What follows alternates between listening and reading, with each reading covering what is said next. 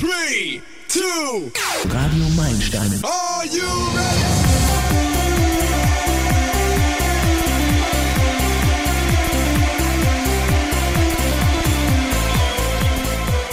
Hallo und herzlich willkommen bei Radio Meilensteine.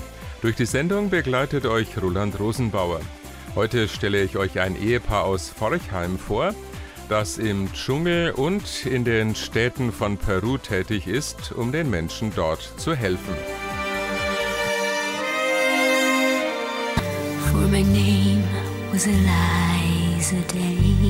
Nick Cave and the Bad Seeds waren das zusammen mit Kylie Minogue und dem Song Where the Wild Roses Grow. Juan Yalico ist Peruaner, 1959 geboren und evangelischer Theologe. Seine Frau Petra Thümler kam 1960 in Forchheim zur Welt und arbeitete damals als Krankenschwester. Die beiden sind seit 1987 verheiratet und begannen ein Jahr später ihren Missionsdienst Beit Shalom mitten im peruanischen Dschungel. Wegen kriegsähnlicher Auseinandersetzungen mit Terroristen wurde dieses Gebiet damals als rote Zone bezeichnet. Mord und Hass herrschte im Volk. Nachdem die Terroristen Juan töten wollten, floh er mit seiner Familie 1992 nach Lima.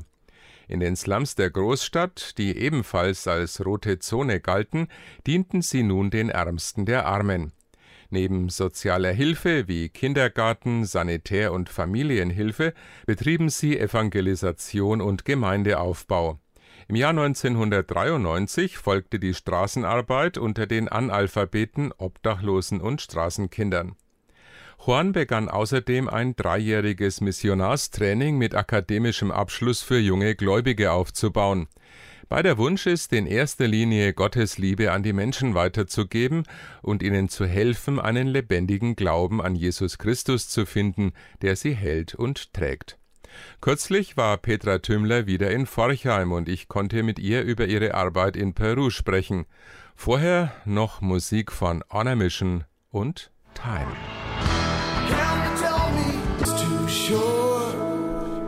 So, jetzt hören wir Petra Tümmler gleich selbst. Natürlich wollte ich zunächst wissen, wie zwei junge Menschen plötzlich auf die Idee kommen, in Peru missionieren zu wollen. Ja, wir hatten eigentlich erst so als Ehepaar angefangen, dann kamen ein paar Freunde hier dazu in Deutschland, also Forchheim spezifisch, die uns unterstützten.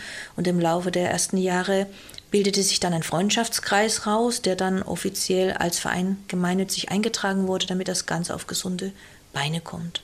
Und angesiedelt ist der jetzt an der Kirche oder? Nein, es ist ein offener Freundschaftskreis oder Verein. Das heißt, wir haben katholische, evangelische Freunde dabei, also aus allen Richtungen, wo einfach eines im Mittelpunkt steht, nämlich den Menschen nahe zu kommen, gut zu tun und Gottes Wort weiterzugeben. Jetzt sind 30 Jahre Ihre Arbeit, 25 Jahre Vereinsarbeit oder über 25 Jahre ja schon eine ganz schöne Zeitspanne. Ein Vierteljahrhundert für Peru. Da wurde ja wahnsinnig viel bewirkt. Ich glaube, wir müssen wahrscheinlich chronologisch beginnen. Ja, am Anfang waren wir direkt im Urwaldgebiet drin und noch im Bürgerkrieg drin, wo der leuchtende Pfad uns auch noch bedrohte.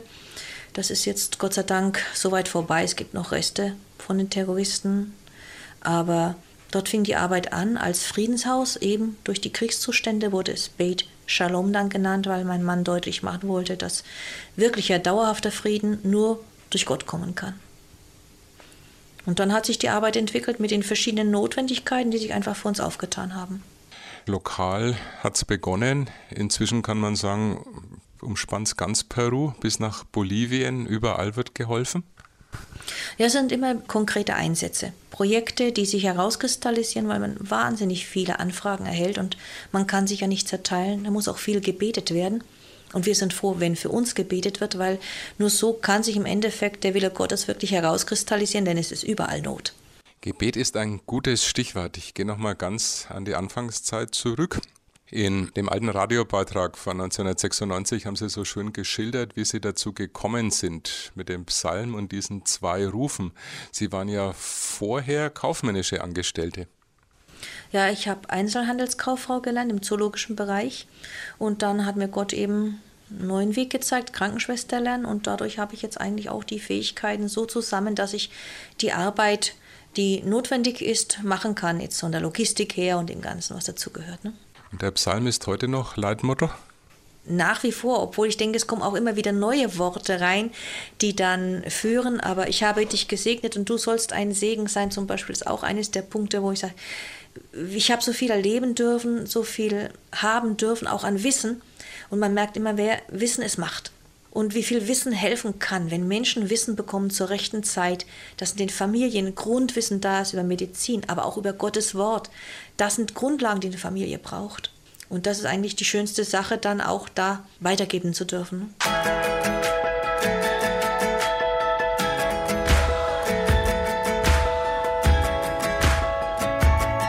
Die Gruppe Seven's Time Down war das mit Trust, Vertrauen. Juan Gallico gründete den Missionsdienst Beit Shalom. Ich habe Anfang des Jahres mit seiner Frau Petra gesprochen, die in ihrer Heimatstadt Forchheim einige Vorträge über ihre Arbeit gehalten hat. Es war noch vor dem Ausbruch der Corona-Krise, deshalb kommt dieses Thema in ihrer Antwort noch nicht vor. Hier habe ich sie nach ihren Einsätzen gefragt und wollte wissen, ob Bet Shalom jedem Hilferuf folgen kann. Also Hilferufe gibt es wesentlich mehr, als wir Einsätze machen können. Juan ist ja sehr viel unterwegs und es sind dann die Begegnungen, die das wirklich entscheiden, wo man spürt, jetzt ist was dran oder wo wir sagen, jetzt beten wir mal darüber, zum Beispiel was dieses Jahr 2020 laufen soll, kristallisiert sich jetzt in diesen Wochen immer klarer heraus, obwohl wir schon eine, etwa eine Vorstellung hatten letztes Jahr.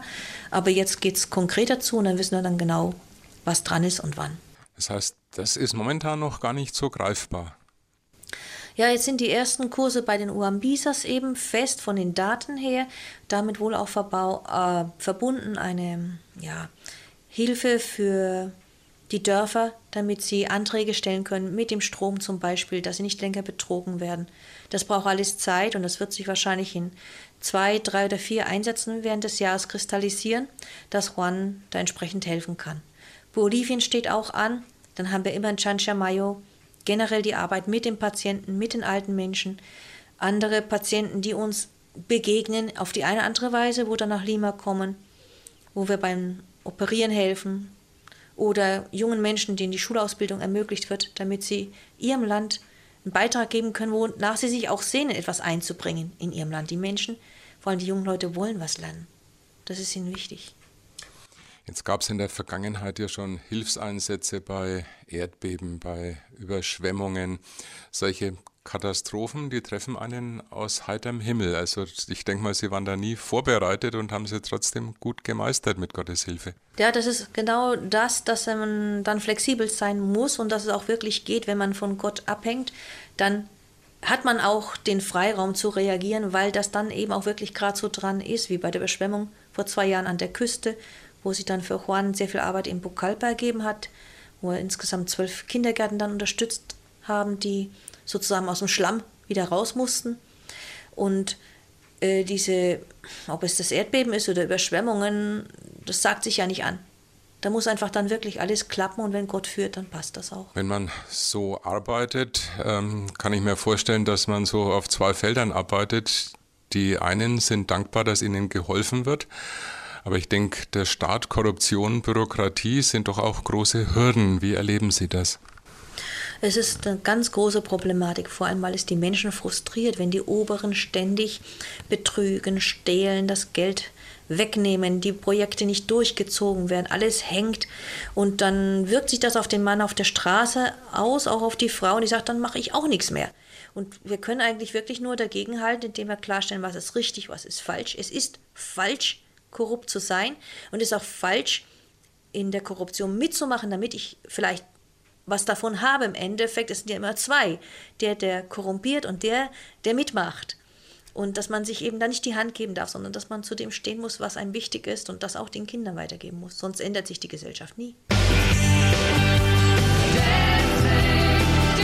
Steve Grace war das mit Draftland Rain. In diesem Song schildert der Interpret, wie durch ein schlichtes Gebet eine lange Trockenheit überwunden wurde. Es gibt im Moment eine Erscheinung, die uns große Sorgen macht die läuft etwa fünf Jahre so aggressiv, dass also ausländische Investoren kommen, sich peruanische Strommänner suchen, die dann Bereiche anmieten, die die Leute selber nicht bewirtschaften können, im Urwald zum Beispiel, weil es sehr abgelegen ist oder sehr hoch gelegen, noch keine Straße da ist.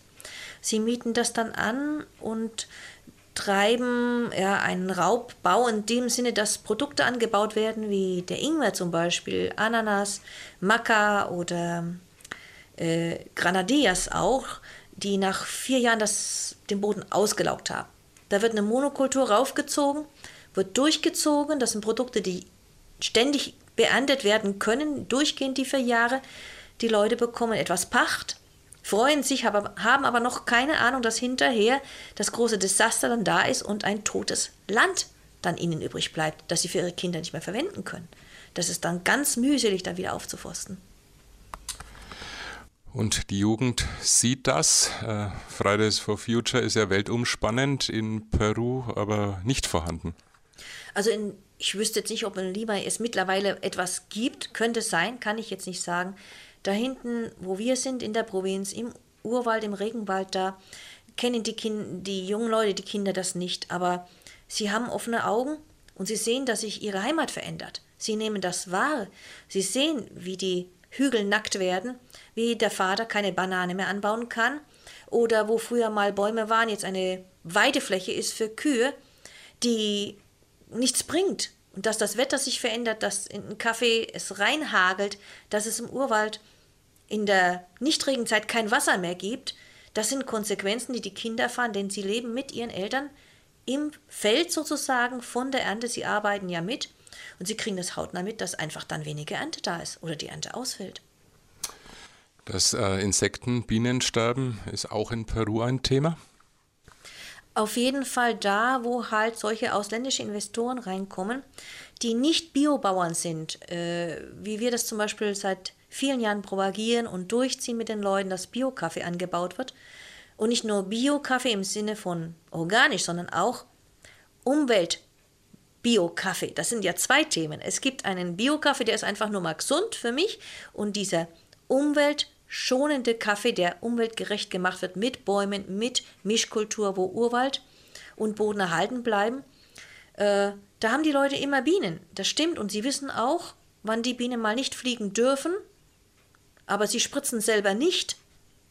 Nur die Leute, die mittlerweile auf dem Kuppen oben das Land angemietet haben, diese Obstkulturen hauptsächlich durchziehen oder den Ingwer. Die sprühen so viel sie wollen und gefährden natürlich auch das Bioresultat, weil der Wind trägt es ja weiter von den Biobauern, die weiter unten liegen und es gibt keinen rechtlichen Schutz dafür. Da gehen zum Beispiel 12 oder 15 Bienenvölker ein an einem Tag. Das ist die Lebensgrundlage mit der Leute und auch, dass der Kaffee eben, die Kaffeeblüte versorgt wird von den Bienen. Und das sind momentan ganz heftige Themen. Es geht so weit, dass man sich Bienen dann anmieten muss von anderen Gegenden, wo sie nicht geschädigt sind, dass in der Kaffeeblüte die Leute dann Bienenstöcke anmieten, die zu ihnen hergebracht werden, um in der Blüte das zu versorgen, weil ihre eigenen Bienen tot sind. Judy Bailey war das mit Pray On. Juan und Petra Jalliko sind nach Peru gegangen, um den Menschen zu helfen.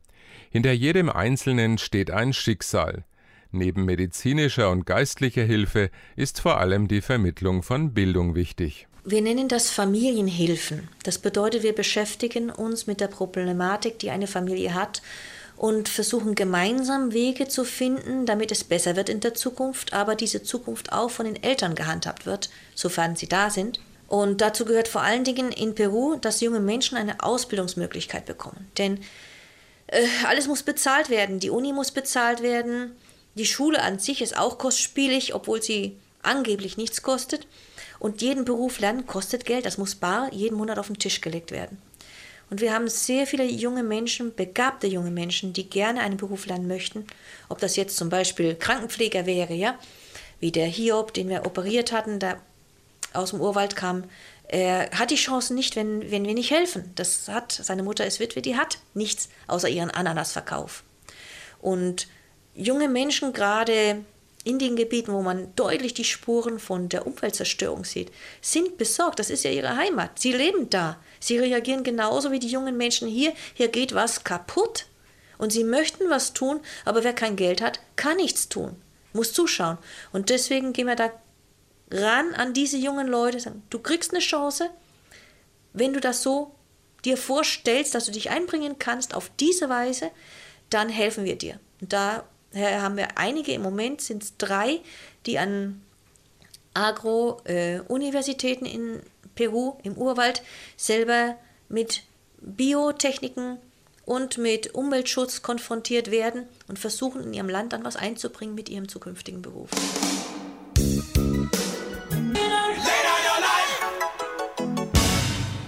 Charlotte Höglund war das mit Be a Winner. Ihr hört Radio Meilensteine mit Roland Rosenbauer. Heute geht es um den Missionsdienst Beit Shalom, der seinen Sitz in Forchheim hat. Vor Ausbruch der Corona-Krise sprach ich mit Petra Tümmler, die gemeinsam mit ihrem Mann Juan Yalico den Menschen in Peru uneigennützig hilft. Beit Shalom ist ja eine christliche Hilfsorganisation. Wie ist es denn momentan in Peru um die Religion bestellt? Wird man positiv aufgenommen oder ist es schwierig? Generell ist ja ein katholisch geprägtes Land da, wobei der Katholizismus auch ein, wie meine Freundin, die selber Katholikin ist, sagte, als sie dort war, ein Mittelalter-Katholizismus ist, zumindest in den Provinzen. Es gibt jetzt etwa 9% evangelische, ungefähr jetzt, die sich in die verschiedenen freikirchlichen Gruppen aufteilen, weil es gibt ja keine staatliche Anbindung für die evangelische Kirche. Und sie haben generell eigentlich einen guten Klang bei den Leuten, weil man da doch erwartet, dass die Menschen nicht korrupt sind, nicht betrügen und äh, ja, einfach sorgsamer mit den Mitmenschen umgehen. Wie ist das da auch mit so Naturreligionen? Ich habe mal gehört, es gibt Religionen, wo sich ja aus vielen Religionen was zusammengebastelt wird, Indianerreligion und Christentum und so, stimmt das? Es gibt wahrscheinlich enorm viele Gruppierungen. Äh, ich kenne die jetzt auch nicht alle. Die wenigsten haben dann, sagen wir mal, da wo wir sind, konkret ähm, Anteil an der Bevölkerung. Was wir natürlich viel haben, gerade wenn man in den Indigener-Stämmen arbeitet, sind ja, man sagt ja heute nicht mehr Indianer, sondern Indigenas. Und äh, da haben wir mit sehr, sehr viel Animismus zu tun. Deswegen ist es auch ganz wichtig, die Schöpfungsordnung, was lebt und was lebt nicht, darzustellen. Oder was hat Leben von wem bekommen? Äh, ich habe letztes Jahr sehr intensiv mit einem ähm, Aschaninga gearbeitet, der ja in einem Stamm arbeitet an der Grenze zu Brasilien hoch, wo die Boa noch wirklich angebetet wird.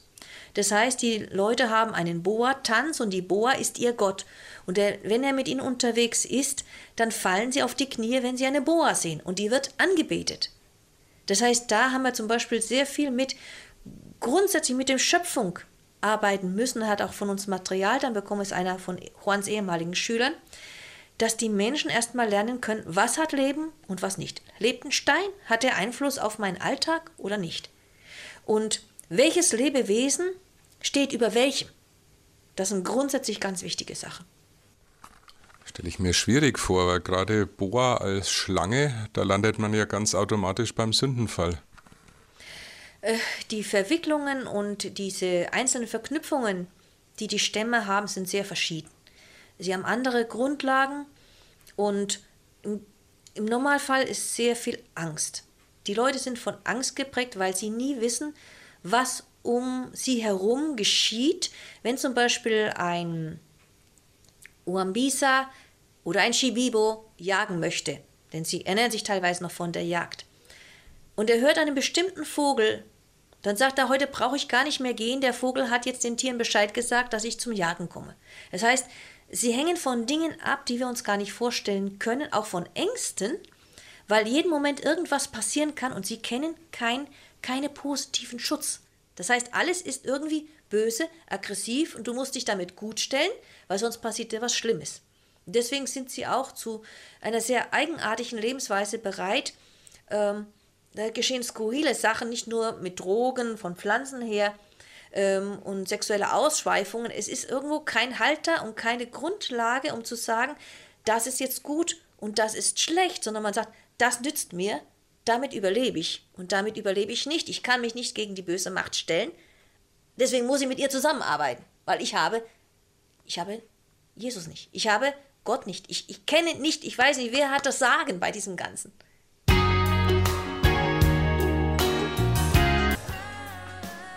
Amy Grant war das mit Saved by Love. Petra Tümmler ist Ende Februar wieder nach Lima geflogen, um dort ihre Arbeit fortzuführen. Natürlich wollte ich von ihr wissen, wie es nun weitergeht mit Beit Shalom. Mein Mann ist 60 geworden und ich werde jetzt 60. Das heißt, man muss auch ein bisschen die Kräfte äh, mit in Betracht ziehen und deswegen ist es für uns halt wichtig, dass wir uns von Gott leiten lassen. Unsere Planungen gehen nie über ein bis zwei Jahre hinaus, weil wir gar nicht wissen, ob wir da noch da sind. Insofern sind es Projekte, die übersichtlich sind und gehandhabt werden können. Und wenn die Kräfte sich reduzieren, die Gesundheit sich auf eine Weise meldet, dass man nicht mehr so draußen rumsausen kann, wie es im Moment noch der Fall ist, dann werden wir uns wahrscheinlich mehr auf Lima konzentrieren, mit Schulungen, mit geistiger Ausbildung für die jungen Leute, die sehr viel Material brauchen, weil alle unsere bisher Ausgebildeten halt in den Gemeinden stehen und sagen, wir brauchen Material, sei es für den Glauben selber, sei es für die Umwelt, wo Juan ja auch Kurse gibt, äh, und dass sie was in die Hand bekommen, denn die Gemeinden sind gerade diese kleinen Brennpunkte, sage ich mal, wo man sich Gedanken macht, mehr als vielleicht die andere Bevölkerung und wo die das dann auch hinaustragen. Wenn die Bienen sterben, ja, warum sterben sie? Wir haben einen Schöpfer, der hat uns einen Auftrag gegeben. Es geht darum, die Lebensbereiche der Tiere zu erhalten, das Wasser zu erhalten, die Luft, die Erde. Ja, also noch deutlicher kann es Gott ja gar nicht bringen. Und ich denke, dann können wir als Gemeinde da ganz gezielt ansetzen und auch Vorbild geben. Wer mehr wissen möchte oder wer den beiden finanziell oder durch Gebet helfen will, kann sich mit dem Verein in Verbindung setzen.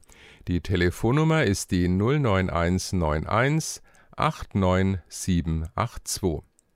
Wer durch eine Spende helfen möchte, kann dort auch eine Kontonummer erfahren. Und jetzt ist wieder Zeit für die Kinder. Die Uschi hat eine Meilensteine-Geschichte aus der Bibel für euch vorbereitet.